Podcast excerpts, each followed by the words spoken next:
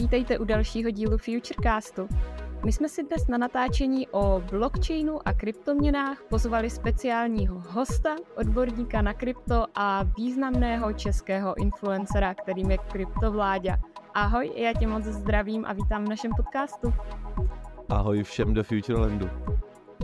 Ahoj kryptovláďo, skvělý, že jsi tu. Jo, speciální host, čau, čau. Já se vždycky jako pobavím, když někdo říká odborník na kryptoměny a influencer. Jsem vlastně jako asi český youtuber s, nej, s nejhoršíma číslama, ale, ale OK.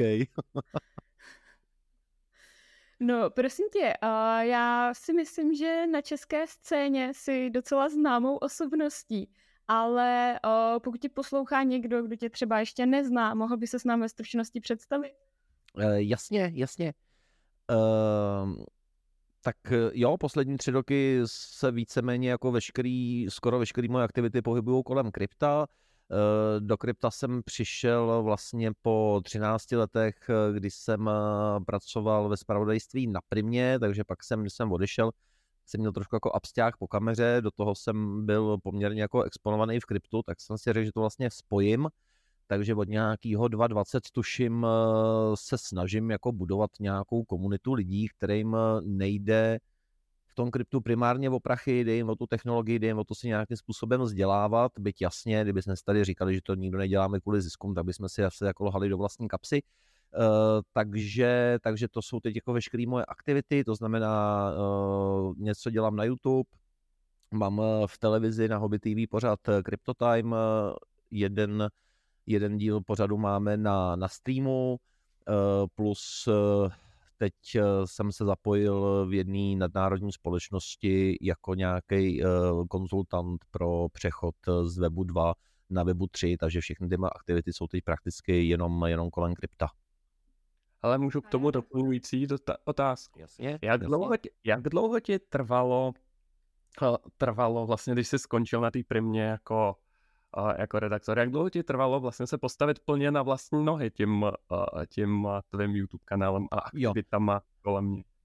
Hele, prakticky jsem musel jako přejít hned. E, ona tam byla obrovská výhoda toho, že vlastně i celý ty roky na té primě jsem byl jako OSVČ, měl jsem pod sebou, měl jsem pod sebou svoji redakci, Eh, takže člověk jako na těch svých vlastních nohách nějakým způsobem fungoval i tam, takže pro mě to prakticky byl jenom jako změna fokusu na vlastně na natočení jiného kontentu. Uh, jasně, ta komunita se nějakou chvíli budovala, já musím říct, že vlastně jako ty lidi, kteří naskočili jako první, tak jsou s náma do dneška, což je vlastně asi jako to nejcennější. Nějakou dobu, že jo, jsem se musel živit z toho, co jsem měl v kryptu, protože nám ještě přišla korona a moje další podnikání, což je nějaký focení, eh, tak totálně zastavila.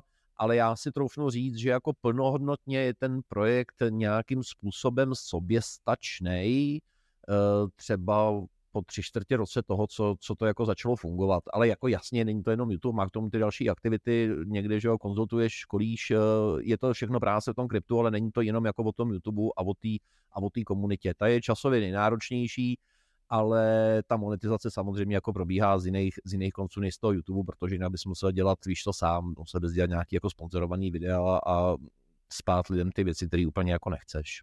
Hmm. No, já jsem slyšela, že se ti teďka dostalo uh, významného ocenění, když jsi jel do Bruselu, uh, kde byl tvůj pořad Crypto Time vyhlášený jako druhý nejlepší vzdělávací projekt v Evropě o kryptoměnách a blockchainu. Tak uh, jaké byly tvoje pocity? Uh, Terko, dokud jsem tam neseděl, tak jsem tomu nevěřil. Mně když přišel e-mail z Bruselu, že, že jako nás vybrali do top desítky, tak jsem si říkal, dobrý, dobrý. Uh, pak už mi volali, že vlastně nás vybrali do top 4, protože top 4 se potom jako vyhlašovalo na tom gala večeru v Bruselu. Uh, tak dobrý, tak jsem se na letadlo, že jo, odletěl jsem do Bruselu a všechno jako v pohodě, dokud člověk jako nestojí, nestojí tam v tom sále a kolem tebe nejsou všechny ty úžasní lidi, kteří teď píšou tu miku, že jo, a všichni ty eurokomisaři a, a, a tyhle ty lidi, tak ti to vlastně jako nedojde, pak se podíváš na tu nominační listinu a zjistíš, že si tam vlastně jako z celého světa jediný jako influencer nebo jeden jako jediný jediný nějaký freelancer. Eh, zbytek mhm. byly korporáty ala, eh, ala Vodafone, pak tam byly univerzity, jako univerzita z Kypru, která vlastně jako vyhrála v té naší kategorii, byla tam kanadská vláda, byly tam všechny takovéhle věci, tak pak se ti to začne jako pospojovávat a vlastně mi to docházelo až, si, až když jsme odcházeli, odcházeli jako z toho gala večera. No. Hmm. Je to fajn, je to fajn. Děkuju. Hmm. Jak ses, tady, jak ses tam dostal? To by, to by mě... Hele, já právě jako nejhorší je, že já vůbec nevím. Mě zaslouženě a grat... No. Ale to, jak, jak, se dostaneš mezi kramaťáky, by mě zajímalo. Hele, já vůbec nevím. Prostě. Já jsem vlastně toho CryptoTimeu jsme udělali nějakých 32 dílů nebo 33 dílů a vlastně najednou jako přišel e-mail, nepodával se ani žádná nominace, nic. E, někdo si toho musel všimnout, čemuž taky úplně jako, úplně jako nerozumím ale, ale bylo to tak jako prostě celý, celý jako zvláštní, no. Ale je to pecka teda. Fakt ještě jednou moc gratuluju. Jo, jo, jako skvělý na tom je hlavně, že tě pozvou na gala večer, na kterým se dozvíš, které si jako si vyhrál nebo nevyhrál a hmm. nechej tě zaplatit, že jo, těch 200 euro vstup na ten gala večera. Tak jako Takže jako bylo to, bylo, bylo to jako poměrně drahý předávání cen, co si budem, tři dny v Bruselu a ještě jako lístek na gala večer. Uh, takže tohle bylo jako poněkud zvláštní, nicméně eh, tam jako já tam cítím úplně jinou přidanou hodnotu, že jsem tam byl, jo, a to je to, že uh, konečně my tady furt nadáváme na ty regulace, furt tady v sobě jako řešíme, jak to bude, nebude, uh, víceméně jenom jako fabulujeme a najednou máš šanci se tam jako potkat a bavit s těma lidma a oni mluví úplně normálně, tam se prostě bavíš s eurokomisařem, který zaštiťuje Miku a on ti jako vypráví, jak vlastně zkouší DeFi, Eh, jak je to fajn a že vlastně ví, že by to ani neměli regulovat a pak ti řekne, no, vy se ale podíváte, že jo, FTX a tak dále, tak jako oni trošku ví, že by to měli nechat dejchat, ale jsou nějakým způsobem eh, ze strany těch spotřebitelů tlačený do toho to, to prostě jako redukovat, jo. Eh, což je vlastně jako pro mě asi nejbohatší zkušenost, kterou jsem si z toho Bruselu uh, odnes, že jsem vlastně zjistil, jak ty lidi, kteří psali ten hnusný dokument, nad tím jako přemýšlí, když se s něma bavíš u skleničky vína. Hmm. Hmm mě zajímalo ještě k těm regulacím, protože to, to, je, jako, to je jako zajímavý téma, zvlášť, zvlášť když, když, když to sám, sám přinášíš, jak se na, jak se na tohle to na celý, celý díváš právě třeba ve spojitosti s tou Evropskou unii, protože nejenom v tom kryptu, ale občas, občas se zaznívají takový perly, teďka, teďka jsem slyšel nedávno jednu s umělou inteligencí, kdy někdo prostě tam z nich prohlásil, že že jako když už nejsme, nejsme jako na špici v umělé inteligenci jako takový, tak budeme na špici aspoň v její regulaci, tak, tak vlastně, vlastně jak se na tohle to díváš? Eh, já si myslím, že jako co se týká regulací, tak vlastně, aby se na to člověk udělal obrázek jako obecně, tak si myslím, že stačí za jakýmkoliv hospodským Eh, který si napučoval miliony korun na to, aby udělal odvětrávání ve svých hospodách, aby udělal místo pro kuřáky a nekuřáky a natahal tam vzduchotechniku a ve chvíli, kdy se mu možná třetina z toho splatila, tak eh, dostal jako absolutní zákaz kouření v hospodách. Jo? Takže já si myslím, že tohle je naprosto dokonalý obrázek toho, jak, eh, jak ty regulace fungují. Jasně, jsou regulace, které jsou správné, ale to jsou ty, které my tady moc nerozebíráme a společnost se nad nimi nějakým způsobem nepozastavuje, že jo? protože je to jako přirozený. Uh, regulace v kryptu bude asi jako opravdu hodně ošemetná, hodně to bude náchylný, myslím si, že to začne rozdělovat ty komunity. Na druhou stranu my ty regulace prostě jako nějakým způsobem potřebujeme, že jo? protože bez regulací nebude právní rámec, bez právního rámce uh, to nebudou užívat uh, společnosti, bez toho nebude nějaký onboarding nových peněz a asi se bez toho jako nepodíváme na ty ATH, které chceme vidět. Jo? A teď je samozřejmě za otázka, jak je tam napsané na tom papíru což si myslím, že není ještě tak velký problém. On problém dojde až ve chvíli, kdy vlastně Evropská unie bude chtít, aby to někdo v těch státech vymáhal. Tenhle ten problém tady byl, když se řešila lichva, tak najednou se chtělo, aby i všichni zastavárníci vlastně měli licenci, protože když tam zastavíš hodinky za 5 kg a vracíš 900, tak už to trošku jako lichva vypadá. A u nás v republice nebyl nikdo, kdo by to chtěl vymáhat. Padlo to vlastně na ČNB, která řekla, hele, my to fakt jako nechceme řešit, je to čojce, Čojka zase jako začala říkat, že toho mají hodně a vlastně to taky nemůžou kontrolovat. Takže tam bude otázka té vymahatelnosti a té proveditelnosti té myky, až se jako zavede. Jo. A oni teď ti lidi ti řeknou prostě, v jedné větě ti řeknou, jak je to super, jak se musí regulovat, jak všichni budou muset mít nějaký jako kulatý razítka na to. A pak ti řeknou, no jo, ale že on si Vacke stejně zajede jako někam do Litvy, do Estonska a, a, tu, a tu licenci si koupí tam a přiveze si ji. Jo. Takže oni stejně ví, že ty největší hráči, stejně jako s těma regulacemi u té lichvy, já si myslím, že nějakých eh, zastavárníků někde, já nevím, na Starém Žižkově eh, se tahle regulace absolutně jako nedotkla, protože to nemá do kontrolovat. Jo. A ty, kteří v tom chtějí podvádět, tak si prostě všechny ty papíry, které potřebují, zaplatí, takže ono se to uklidní a já si myslím, že za chvilku nebudeme o žádných regulacích ani jako vědět, pojedeme si dál jako Vexel DeFi, v březnu prostě zdaníme, co vyděláme a, a půjdeme jako dál. No, mě tam spíš děsí ten technologický, jako aby to nebrzdil ten technologický pokrok, jo? Že, že mám pocit, že občas, občas místo toho, aby ty technologické startupy a tak byly prostě v té Evropské unii podporovaný. Jako není to náhoda, že většina jich je v USA, jako nejsou jo, v USA, jasně, jasně, ještě lidi jasně. nebo něco takového. Jo? Ale tady si myslím, že je řada jako na nás, protože uh, zvlášť krypto máme tu výhodu, že zatímco ten vývoj je prostě nějakým způsobem že jo, exponenciální, tak každopádně jako aktivita úředníků exponenciálně jako neroste.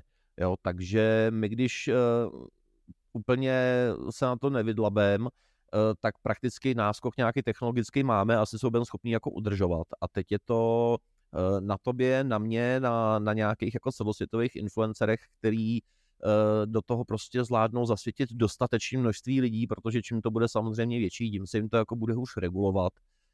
Takže nějaký náskok ještě máme, ale myslím si, že ho teď prostě musíme využít, jinak budeme mít smolíčka a bude to přesně o tom, že ty státní aparáty budou mít jako větší sílu než, než ty lidi v tom kryptu. No.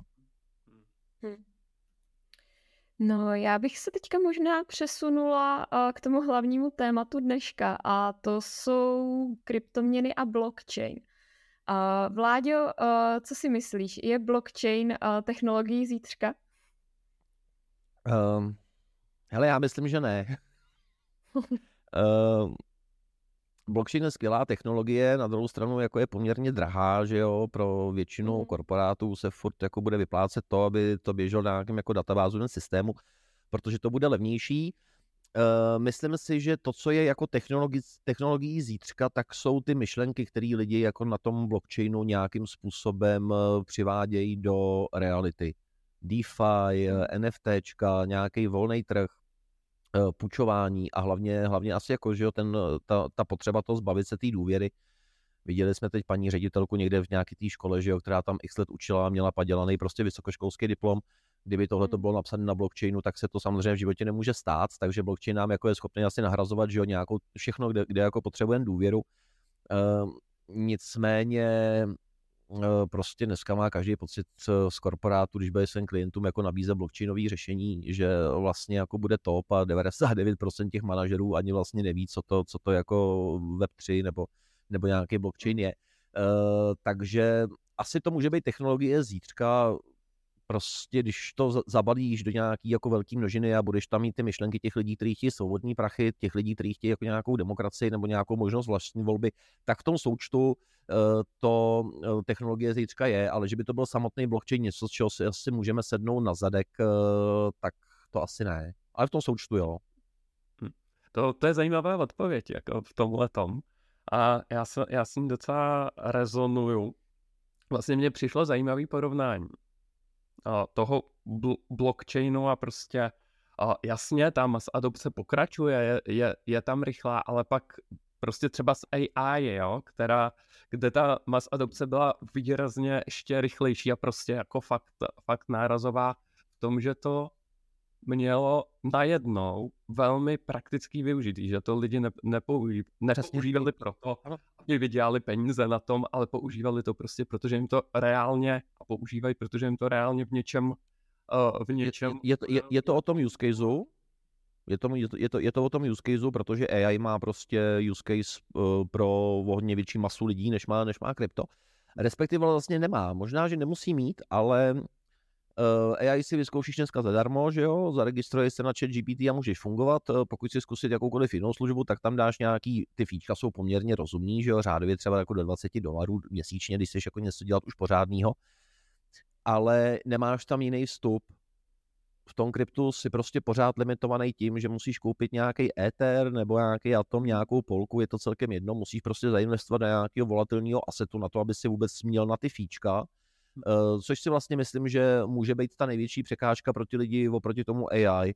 Možná, kdyby jsme dneska uměli nativně používat na těch sítích nějaký jako stablecoiny, který by se třeba na pozadí směňovali do toho gas tokenu a ty lidi by věděli, že tam můžou přijít s dolarama a odejdou s dolarama, nebudou se vystavovat nějakému riziku té ztráty, eh, tak by možná tam adopce byla taky větší, protože proč používají lidi eh, umělou inteligenci? Protože jim to ulehčí práci, vlastně jim to ve výsledku taky vydělá prachy, že jo? Jenom ta sekretářka, nebo když budeš psát nějakou esej, tak ji budeš napsanou za hodinu místo za šest, takže, takže ty peníze ti vlastně to AI vydělává taky a to si myslím, že je důvod, proč to lidi zkouší. Jo, jasně napíšeš si dva, tři dotazy pro GPT, aby si se jako zasmál, ale jinak to lidi řeší proto, aby vlastně nemuseli pracovat a vydělávali peníze. A to samý dělají i v tom kryptu s tím rozdílem, že v tom AI se nemusí moc snažit, kryptu se musíš učit, tady ti to ta AI vysvětlí a ještě jako bonus tam nemá žádný jako stupní investice. Hmm. A je to jednoduchý, jo. Já si myslím, že no. aby blockchain opravdu byl masově rozšířený, tak prostě nesmím vědět v podstatě, že používám blockchain, nebo jako, když, když mě to nezajímá, ano, jako ano, ten ano. běžný uživatel, že jo. Prostě AI. Když pak čtyřikrát, když musíš někam bridgeovat, tak to není ono, že jo. Je. Jo.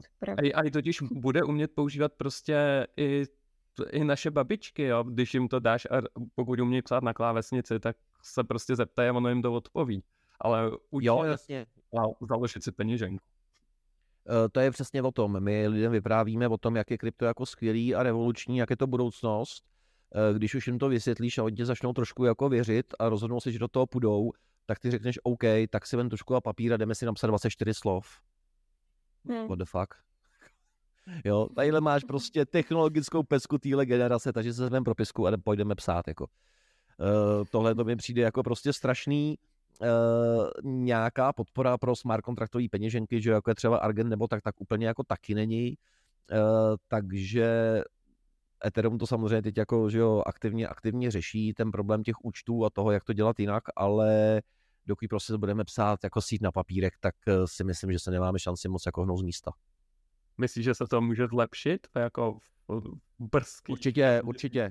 Jo, ale třeba jako Argent, je prostě boží peněženka, je to smart kontraktový, máš jako klid, samozřejmě jasně nese to sebou jako nějaký, nějaký nevýhody, Například Argent podporuje, tuším, že jenom že ZK, ZK rollupy, teď si někdo ode mě bridžoval prostě přes Argent na, na, na optimism a má prostě smůlu, že na ty peníze si nesáhne, takže uh, jsou tam nějaké limitace, ale uh, Ethereum Foundation na tom jako aktivně pracuje, takže brzo bychom se mohli přesně dočkat toho, že by si měl jako daleko snažší recovery svý peněženky, že by si nemusel psát sídy, myslím si, že tohle je prostě nejdůležitější věc, uh, protože jinak prostě lidi budou používat aplikaci Binance, protože je to easy a nemají potřebu prostě zkoušet nebo Trezor, že jo.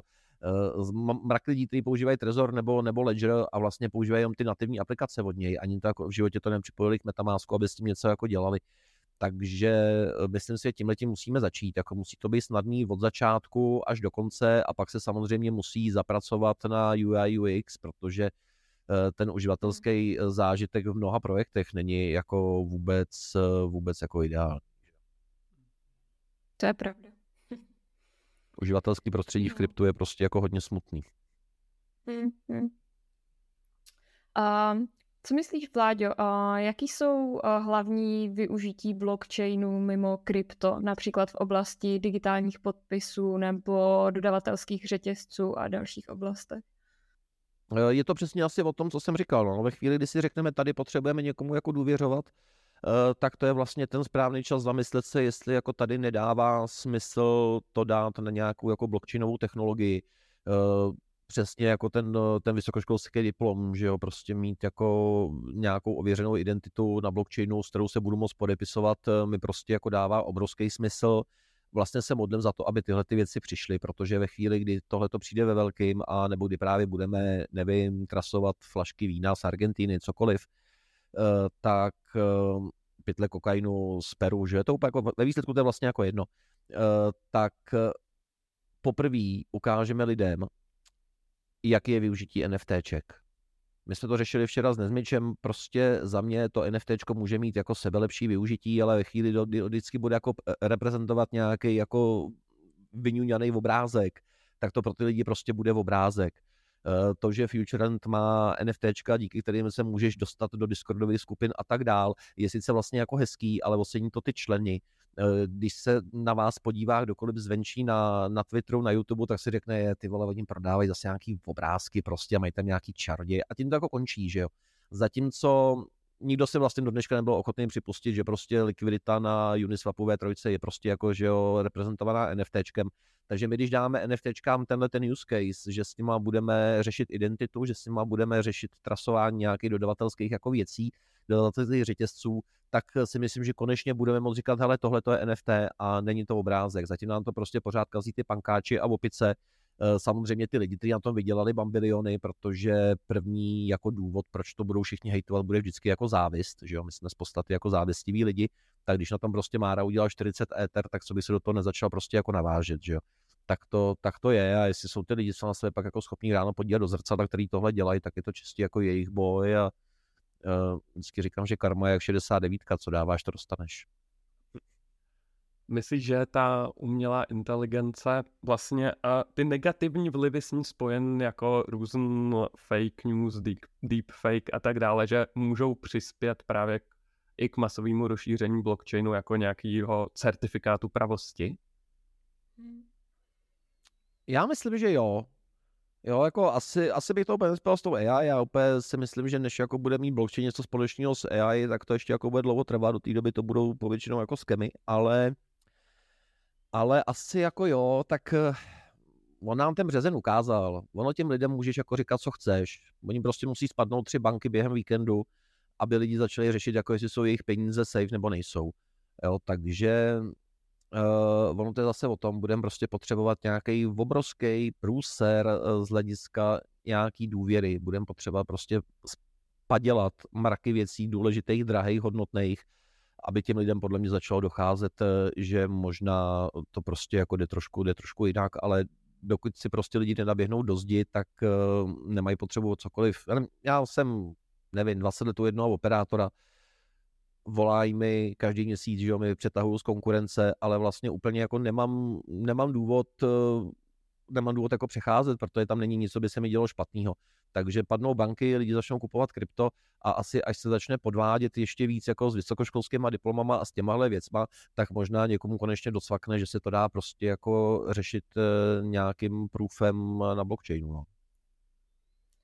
No, uh, Vlaďo, mohl bys možná i trošičku jako vysvětlit, uh, jaký je ten rozdíl mezi kryptem a tradiční měnou, jenom tak pokud takhle poslouchá někdo, kdo o kryptu toho tolik.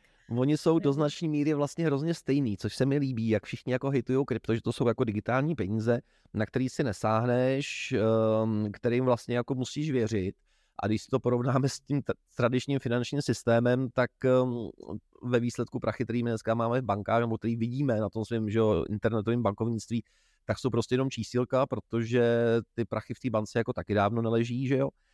Eh, ta banka navíc má ty svoje klienty, kterým ty prachy potřebuje zúročit a ještě potřebuje, aby zbyly nějaký peníze pro ně, že jo, takže pokud eh, ti ta banka slíbí, že na tvém spořícím účtu ti dá 5%, tak ona reálně ty prachy musí někde otočit za 8, za 9, že jo, aby jim to pokrylo jejich náklady a, a oni z toho jako měli.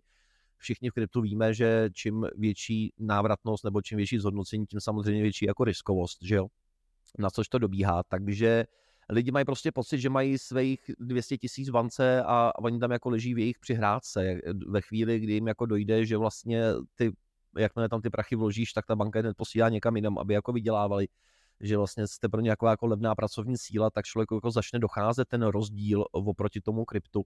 No a další věc je jako důvěra, že jo, tak to máme úplně stejný, jako někdo prostě bude věřit éteru a někdo bude věřit dolaru, někdo bude věřit koruně.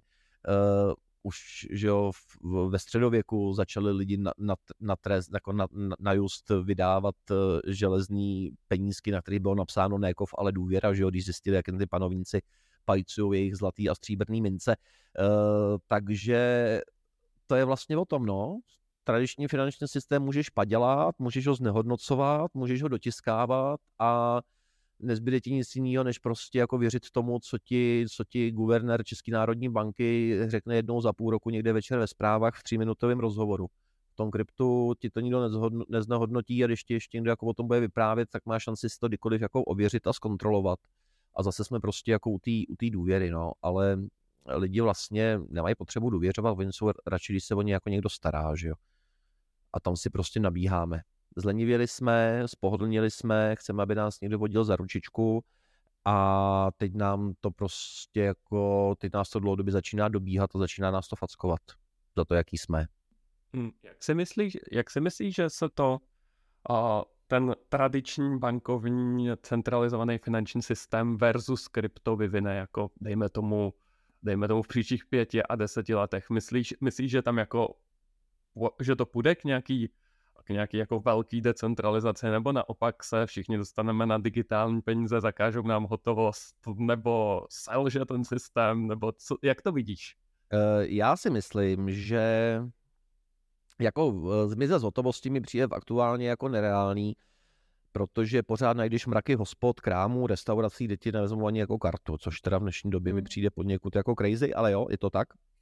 Uh, myslím si, že banky nebudou mít uh, jinou možnost, než aby konečně otevřeli oči a začali vlastně nabízet podobnou, podobné služby, které nabízí to krypto. Já bych prostě čekal, že v roce 2023 už bude mezi bankama fungovat naprosto normálně a bez nějakých poplatků instantní prostě platba, ať posíláš mezi bankou kamkoliv, protože si myslím, že to pro ně není nic jako těžkého si ty číslička v té databázi, dobře, kdyby se posílali ty prachy, že jo, ale prostě jenom jako přepíšeš číslo v excelovské tabulce. Takže si myslím, že tohle banky musí co nejdřív zavést, protože uh, i kdybych měl dát jako 10 dolarů, posílat to po elitnice na Etheru někde jako v době nejvyššího bull marketu, eh, tak pořád to bude levnější. A já, když jsem byl v tom Bruselu, tak jsem tam byl nějaký pizzerce a přes ulici eh, byl takovej, taková ta společnost, jak posíláš přes ně ty prachy že do zahraničí a ani to nebyla Western Union něco prostě takového. To byl půlka Bruselu má po koroně zkrachovaný zavřený krámy. A před tímhletím, před tohletou jako pobočkou tak byla nejdelší fronta z celého náměstí. Tam prostě stáli Ukrajinci, Rumuni, Bulhaři, Aziati a všichni tam stáli a chtěli ty svoje jako vydřený prachy v tom Bruselu poslat někam domů těm svým rodinám. Když si vezmu, kolik tam stálo lidí, krát nějaký fíčko, který za to mohli dát, tak je to naprosto pekelný. Jo? Takže absolutně nechápu, proč prostě tyhle ty lidi, kteří se zdají rodiny, aby ji uživili a někde přes půl planety pracují, proč právě jako nepoužívají krypto a nepošlou to za dva dolary, hmm. pošlou to prostě za strašně moc peněz. Takže já si myslím, že eh, banky budou muset začít nabízet přesně tyhle, ty, tyhle ty služby. No, třeba jako Airbanka k tomu měla jako dobře našlápnuto, že jo, ta se snažila být od začátku nějaká jako taková sexy a chytrá a, a, a pro klienty mám pocit, že se to někde zaseklo a od té doby se moc jako, nic moc jako neděje, ale jestli banky nechtějí, aby je prostě defíčka zlikvidovali, tak budou muset uh, trošku jako si uzříznout ze svých příjmů a dát těm lidem něco jako trošku nějaký benefity a nejlépe jako zadarmo, no. Ne. Jako podle mě bude i těžký přesvědčit ty lidi třeba a říct jim, že to krypto je jako bezpečný, protože já se hodně setkávám s názorem, že prostě krypto je ponzi schéma, že... Uh, no, ono je trošku prostě je, že jo, ale... No, jasně, ale, ale je, je to jako hlavní důvod, proč se o to nezajímají třeba, jo? že prostě slyšeli, že, že je to prostě blbý a že uh, je to nebezpečný, že to je nestabilní a, a takhle, tak uh, jak ty to vidíš? Ale uh, Ono totiž lidem nedochází, že jako je klasický Fiat je Ponzi schéma, že jo, protože hmm. uh, co je definice nějakého letadla, že jo, nebo Ponzi schématu, jako dokud ti do toho systému budou přicházet další lidi s nějakým jako majetkem, tak ty první můžou vystupovat, že jo. Tam začíná problém a proto některé ty, ty, ty, ty letadla fungují strašně dlouho, protože prostě furt mají, umí onboardovat ty nový členy a je tam prachy na to, aby mohli vystupovat ty, kteří už to nebaví. A jsme to teď viděli prostě u pádu bank, že jo, jako vybírat si z banky můžeš svoje prachy do té doby, dokud za tebou je fronta nějakých vkladatelů a, a funguje to, protože ta banka, že jo, tu likviditu nedrží, uh, takže on prostě Fiat je úplně stejný ponzi jako všechno, jako všechno ostatního. Ale uh, jsme zpátky u těch regulací. Uh, lidi nemají potřebu mít krypto, protože jim to třeba nedá jako zaměstnavatel, že jo, pořád dostáváš peníze v korunách, takže je pro tebe jako priorita mít nějaký český bankovní účet. Ve chvíli, kdy bude regulace, může být nad tím nějaký právní rámec a možná už můžou lidi vědět, jak vyplácet svoje zaměstnance v kryptu a pak to zase těm lidem uh, možná dá jako větší důvěru a uh, prostě začnou tomu víc věřit. Kolem takových těch sportovních karet a karet na stravenky tady taky byla obrovská nedůvěra, když to vznikalo, že to nikdo jako nebude používat, ale ve chvíli ti to dá někdo v práci jako ten benefit nebo máš, máš tu možnost, uh, tak to hmm. prostě vyzkoušíš. Takže za mě jako regulace budou nás asi bolet, ale myslím si, že bez nich nemáme šanci dělat nějakou, nějakou jako velkou osvětu a velký nábor nových lidí do krypta, protože prostě nemáš tam ten punc prostě té kvality, té bezpečnosti a s tím, kolik je dneska jako ve světě zlodějů a podvodníků, tak ty lidi to chtějí aspoň trošku možná cítit, že tam je nějaký dohledový orgán a že mají jako se na koho obrátit. Hmm. Hmm. Já si myslím, že tam je taky trošičku potíž v reálné zkušenosti mnoha lidí. Protože jak už to tak bývá, tak většina lidí prostě naskočí do krypta na vrcholu nebo před vrcholem toho cyklu. To znamená, to je ten lepší jako případ. tu reálnou zkušenost, že přišli o peníze v tom. To je ten lepší případ, jako když naskočíš bull marketu do trhu, tak je to ještě jako celkem dobrý, když teda jako ustojíš, že jo, potom tu skluzavku dolů. Uh, bohužel prostě, ale já třeba každý den se odhlašuju asi ze čtyř, pěti uh, označení na Twitteru, protože prostě Optimism airdrop čtyřikrát za den, Arbitrum airdrop, Pepe airdrop, samý prostě jako skemy, že jo. Samý skemy. Já si myslím, že ty lidi, uh, jo, když koupíš Bitcoin na 60 a on jde na 40, asi v tom, je to tvoje první investice, tak to není úplně jako pozitivní a málo kdo to udrží. Jako jestli někdo udržel jako vstup ze svého jako bull marketu doteď, tak, uh, tak upřímně smekám klobouk, jo. Ale uh, tam je většinou problém v tom, že prostě ty lidi se nezeptají, neporadí a e, naskočí na prvního skemera prostě někde jako na, na Facebooku, čemuž nerozumím, protože zároveň jako myslím si, že Pavle, tobě prostě jako přichází strašně moc jako debilních dotazů, fakt jako debilních, jo, který, e, který by člověk jako za minutu asi jako byl schopný vyřešit sám. Takže na jednu stranu tady máme lidi, kteří se tady úplně na všechno, ještě nejradši, kdyby si jim dal tu ruku na tu myš a klikal s nima, a na druhou stranu pak prostě máme lidi, kteří jsou schopní jako poslat 100, 200, 300 tisíc jako skemrovi, který jim napíše na Facebooku. Pak eh, se nabízí otázka, jestli si to ty lidi jako trošku nezaslouží. Hm. Já mám jako reálnou zkušenost, když jsem byl v televizi, tak jsem měl jedno období, kdy jsme jako jezdili po takových těch eh, předváděčkách, že jo, po těch šmejdech, tady jsme objížděli ty vesnice, oni před náma vyskakovali z voky, nechávali tam ty hrnce, bylo to jako strašně legrační. A jednou se mi stalo to, oni mé utekli, vzali si Anonymous jako masky a zdrhli z těch oken a nechali tam úplně všechno, bylo to někdy v Jižních Čechách. A já jsem jako, víš, mi hřálo u toho srdíčka, že jsem těm babičkám, tam vidíš těch 50 ženských prostě, že jsem jako ušetřil, protože ti bylo jasné, že se zadluží na ty deky já jsem nakonec dostal tak před držku, ty babky mi tam prostě mlátily holema, protože měli dostat 10 vajíček zadarmo a měla jim zahrát, přijít zahrát jako jeho česká kapela. A tím, že já jsem jim zkazil tu předvádičku, tak nemají ty vejce a neměli ten kulturní zážitek a fakt mi tam řezali těma hůlkama a řovali na mě. A já jsem si říkal, tak jsem každému z vašich vnoučat jsem ušetřil možná 100 že jo, protože byste se zasekali, pak uh, byste to nesplatili, dostalo by to tady po vás ale ty lidi to prostě jako nevidí, tak tam stojíš a říkáš si, tak ses možná měl na ten vysavač jako zadlužit, že jo. Hm. No je nějaká hranice, jako, do který má asi smysl těm lidem pomáhat a e, kdy už e, to asi jako nechat být, no. Hm. Někdy potřebuju vlastní zkušenost. Přesně, a ta, ona, ona je nepřenositelná, že jo, to můžeme všichni kázat horem, dolem a říkat, e, dokud se člověk prostě jako cokoliv neprožije sám, tak se vlastně není schopný mm. jako nějak relevantně rozhodovat.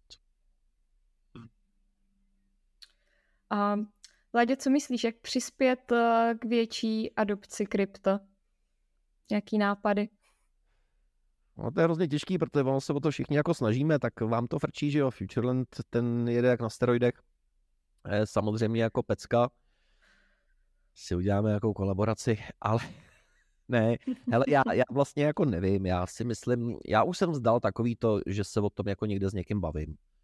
Uh, jednou za 14 dní si prostě dám někde pivko s klukama, který to jako řešit chtějí a s těma to jako pořeším.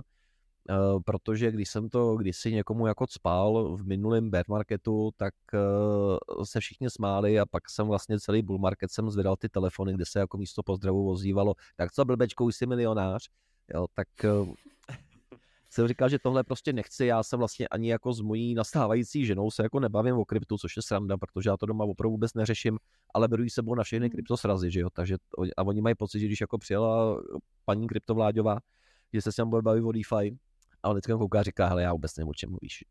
Takže uh, já si myslím, že je vlastně asi nejlepší nechat ty lidi, aby si, aby si prostě našli vlastní cestou, být tady k tomu, aby jsme jim pomohli, dávat jim možná ty Eh, ty důvody, proč to jako zkusit a když jsou ty důvody pro ně jako relevantní, tak eh, se k tomu možná rozhoupou. Každý z nás koukal na Bitcoin prostě několik měsíců, říkal si, že je to královina, než to šel vyzkoušet, vyzkoušet pak eh, se do toho ponoříš ehm, a máš půl roku období tmy, protože posloucháš všechny ty podcasty, videa, že jo, nasáváš to, prakticky s tebou se nedá vůbec ani mluvit. Já si myslím, že se na to lidi asi jako musí přijít sami. Bejt tady, aby jsme jim pomohli, nebejt toxický, myslím si, že to je úplně to nejvíc, co můžeme udělat pro to, aby, eh, aby sem přišli noví lidi, tak bychom měli být i my jako lepší lidi. Stavíme lepší prachy, tak bychom měli být asi jako lepšíma lidma. Když pak jako vidíš, jak eh, chce jedna komunita v České republice žalovat druhou, protože tady mi chtěla udělat hmm. PR a teď prostě slyšíš, jak všechno, než to, co držíš ty, jsou prostě jako shitcoiny, Eh, tak to prostě nepřispívá asi tomu, aby, když někde jsi, tak eh, tam chceš být jako ráda, že jo, a v tomhle tom být člověk rád nechce, aby se lidi hejtovali, byli na sebe hnusní, navíc dokud to bylo jako na úrovni těch tokenů a komunit, tak asi jako OK, dneska už se to dostává hodně do osobní roviny, jsou tam hodně jako osobní útoky, Uh, myslím si, že to sem prostě jako nepatří, jo, a my jsme ty, kteří tady kážeme něco o decentralizaci a v druhé větě vlastně říkáme jasně, ale decentralizovaný to je všechno, máme otevřený trh, ale koupíš si jenom tohle. A jestli si koupíš něco jiného, hmm. tak u nás jako končíš. Jo? Takže tady by si měl každý hrábnout do svého svědomí, uh, udělat si někde čáru, kam až je to jako můj biznis, kde mi to jako něco přináší a vydělává, ale kde už je nějaká ta jako veřejná odpovědnost, takže za mě je rozumnější být chudší, ale nebej zakreténa, než prostě sbírat tisíce odběratelů, ale vlastně být jako morálně a lidsky někde pod nějakou tou hladinou toho ponoru, kde je prostě ten normál.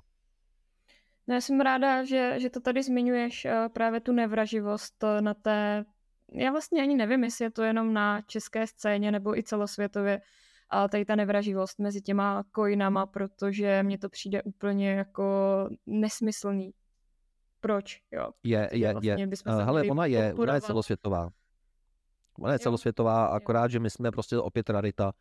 Eh, je to možná jako tou českou náturou. Eh, celosvětově prostě budou jako bitcoináci útočit na etereáky, stejně tak jako bude Warren Buffett jako disky útočit na Bitcoin. No, tohle to asi jako, samozřejmě pokud mě jako Bitcoinákovi bude vadit, že na mě nocoineři jako plivají, asi bych to neměl dělat na ty další, jako mě, když mě jako etereákovi bude vadit, že na mě plivají Bitcoináci, asi bych neměl úplně plivat na lidi, kteří chtějí mít Solanu, byť tomu třeba může mít jako mraky párných důvodů a samozřejmě budu říkat jo, ve chvíli, kdy bude Solana vypnutá, takže třeba dvakrát do měsíce, ale uh, myslím si, že my jsme to jako dotáhli ještě ad absurdum, protože tady se do toho právě ponořili ty opravdu jako úzký lidský vazby. My se tady prostě známe a když ti chce jako někdo ublížit, tak už si do tebe umí jako rejpnout pod Prahově, ví, že ten zbytek té komunity to jako pochopí, takže už jako hmm. může být za většího frajera, ono říct někomu něco do očí, nebo jít se postavit jako Bitcoin nějak na eterovou konferenci a tam si jít obhájit svoje názory, chce prostě jako velký kus koulí.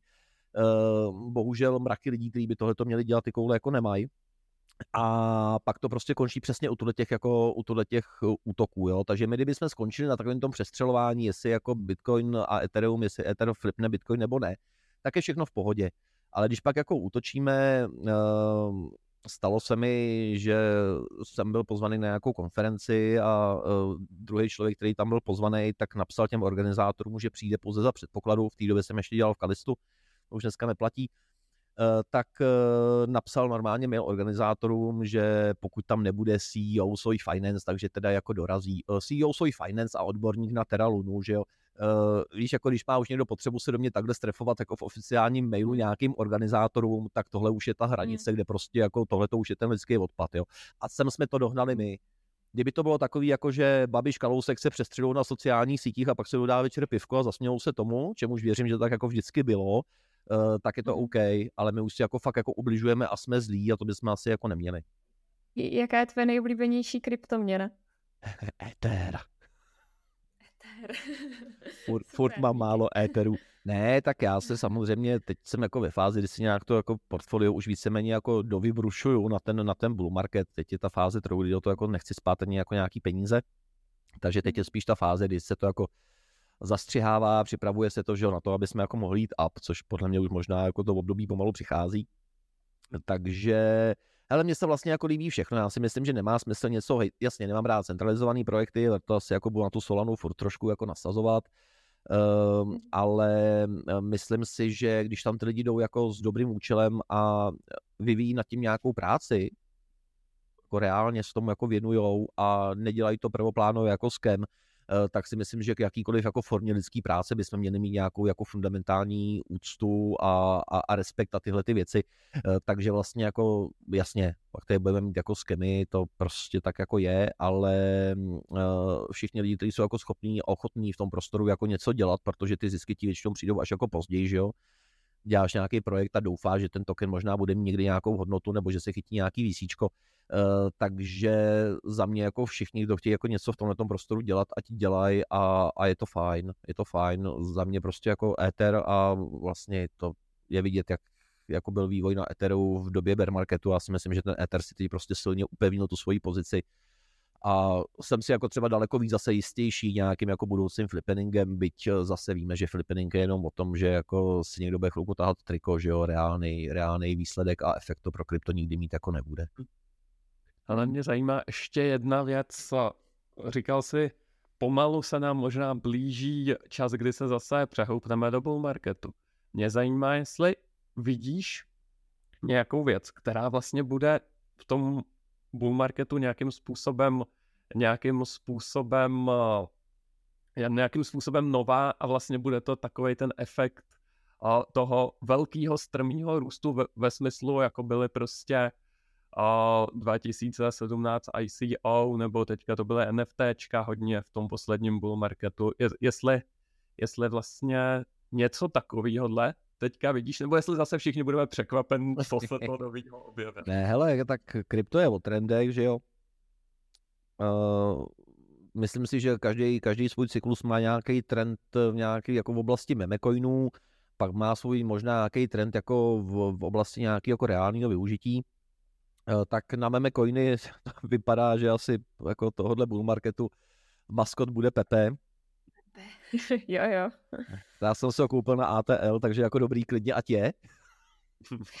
Pár drobných, je to můj první meme coin a zatím jako dobrý, ale eh, to si myslím jako, že se odsuneme jako od písku a od kočiček Uh, myslím si, že hodně bude dávaný důraz, ale myslím si, že to bude spíš jako fakeový, tak bude přesně jako AI a AI a, a, a, a krypto a, a blockchain. Uh, doufám, že v tomhle bull marketu už uh, dáme nějaký reálnější use case, use case NFTčkům, jakože globální, ne, že si tady budeme prostě každý dělat NFTčka pro svoji, pro svoji komunitu, ale že to chytí už nějaký hmm. konečně jako globální use case a myslím si, jako, že velkou roli v tomhle bull marketu budou hrát DAOs, protože lidem to začíná konečně docházet, že prostě DAOs nebyly ty blbý farmy, které tady byly na konci minulého bull marketu, že DAO je o něčem jiným. A asi to jako vidím na, na nějaký rok prostě druhých vrstev, protože začnou se nám ZK EVM rollupy eh, je to vidět i na tom, jak se ty, ty lidi jako honí za těma airdropama a zde zase budeme mít trošku jako airdropovou horečku, všichni budou všechno zkoušet. Eh, ty projekty pak řeknou, že nic nedají a zase budeme mít příští cyklus klid. Ale to si myslím, jako, že bude něco, co bude, co bude mávat tím příštím bull marketem. Trošku bych doufal, že se jako víc rozšíří uh, Uniswap V3, že když už uvolnili licenci, že se, že se jako naplní ty likvidity na těch, na těch ostatních dexech, uh, protože to je za mě dneska jako jediný reálný DeFi, kde si schop, jako dlouhodobě udržitelný, že jo, díky tomu, že to jsou peníze jenom z poplatků, takže já si myslím, že tohle je něco, co bude určovat ten, určovat ten, příští, ten příští trend. Co ty chystáš v, nej, v nejbližší době? Je nějaká novinka hmm. nebo něco, co, co bys chystal? Uh, jak směrem budeš dál tady tu značku kryptovládě rozvíjet? Hele, ono je hrozný problém, eh, v tomhle to máte vy jako Future ode mě obrovskou jako výhodu. Vy máte mraky aktivních členů, já mám mraky skvěl, skvělých členů, ale jsem na všechno absolutně jako sám Uh, což je prostě jako peklo, že jo, protože vlastně každý den, každý den musím vyprodukovat 20-minutový pořad do, do televize, hodinový stream, nějaký 15-minutový čtvrteční video a 15-minutový nedělní video, to jsme na čtyřech videích, plus teda teď jsem poměrně jako zasekaný, co se týká té web trojky v tom, v tom, v tom novém korporátu, uh, takže je to jako masakr. Uh, Teď se, teď se víceméně soustředím na UTXO, kde vlastně padla myšlenka, že vlastně jedna stage by mohla být jenom jako moje studio a mohli bychom tam brát ty lidi z té stage, mohli by se tam dělat nějaký třeba 20-minutový tolky a lidi by se mohli chodit dívat, že by to bylo takový jako dva v jednom. No a můj jako největší kryptoaktivita na tenhle rok je asi moje kryptosvatba. Tímto vás mhm. samozřejmě všechny jako zvu. Uh, no, bude to velký. Zamluvili jsme si celý koupaliště a řešili jsme, jako koho pozveme. A já jsem říkal, eh, když z toho Discordu pozvu 20-30 vybraných lidí, tak těm zbylým budu jako vysvětlovat, proč jsem zrovna tebe nepozval, že jo, když jsme všichni stej, stejní kámoši, tak jsem prostě dal zavináč everyone a označil jsem celý Discord, že jo. Takže máme asi 100 přihlášených lidí na krypto svatbu. Takže eh, to bude takový asi, asi jako podle mě největší kryptosrál se jako moje paní včera říkala, a, takže to vlastně bude víkendová kryptochlastačka a jako jenom jeden z bodů programu bude, jestli tam jako vezmeme, že. Takže my, my teda budeme dělat i jako blockchainový obřad, eh, potom co odejde oddávající, tak eh, budeme ještě jako podepisovat kontrakty, budeme to zapisovat na, na Etherový blockchain, tak eh, tohle by mohlo být zajímavý, no a budeme jako grilovat, takže zamluvili jsme si celý koupák, dveře jsou otevřený pro každýho, takže do nám na kryptosvadba.xyz vyplní příjezdový formulář, tak s ním budeme počítat a může se s náma přijet na celý víkend opít. To je asi jako moje největší kryptoakce v tomhle, v tomhle, v tomhle, v tomhle roce, no. Ne, tak já jsem, že jo, mám, mám, mám za sebou budování studia, takže, takže to byl takový jako asi, myslím si, že ten jako top letošního roku jsem si jako užil v lednu, eh, kdy jsem, kdy jsem stavil studio, no a teď to tak nějak jako, už je potřeba, aby se to jako sedlo, aby se to sedlo a mě ty prostě přišly jako nabídky, ještě mi přišla nabídka od, od Freela, což jako je česká společnost, která dělá nějaký jako task manager, Eh, že by chtěli zlepšit video content, takže budu ještě jako točit pro ně nějaký jako, eh, nějaký jako obsahový videa. Takže zaklepu to. Tý práce jako chodí hrozně, ale já se spíš bojím toho, že je před náma ten bull market a já si pořád vybavuju, jak jsem byl z toho minulého bull marketu jako unavený a e, myslím si, že bull market nám prostě sežere mraky času. Nebude čas na žádnou edukaci, nebude čas na žádný jako moc fundamentální videa, protože to prostě pojede a ty nejdřív budou chodit nenažraný lidi, pak budou chodit spálený lidi, pak budou chodit podvedený lidi, e, pak budou chodit ty, kteří jako nestihli včas prodat.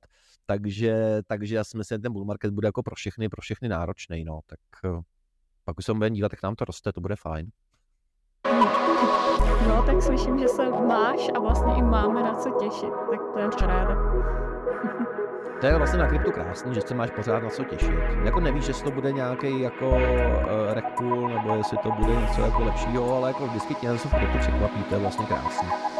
Tak jo, tak eh, děkujeme, že jste si pustili další díl Futurecastu a my se společně s Metapavlem a kryptovládou loučíme a už zase brzy u dalšího dílu. Ahoj! Mějte se, ahoj. Děkuji za pozvání. Pokud se vám podcast líbí a rádi byste se o technologiích zítřka dozvěděli něco víc, jako dárek jsme si pro vás připravili knihu Metaverse přichází. Najdete v ní zajímavé myšlenky ze světa digitálních technologií, Webu 3, ale i Metaverse. No a jak ji získáte? běžte na www.futurecast.cz, přihlašte se k odběru našeho podcastu a kniha je vaše. thank you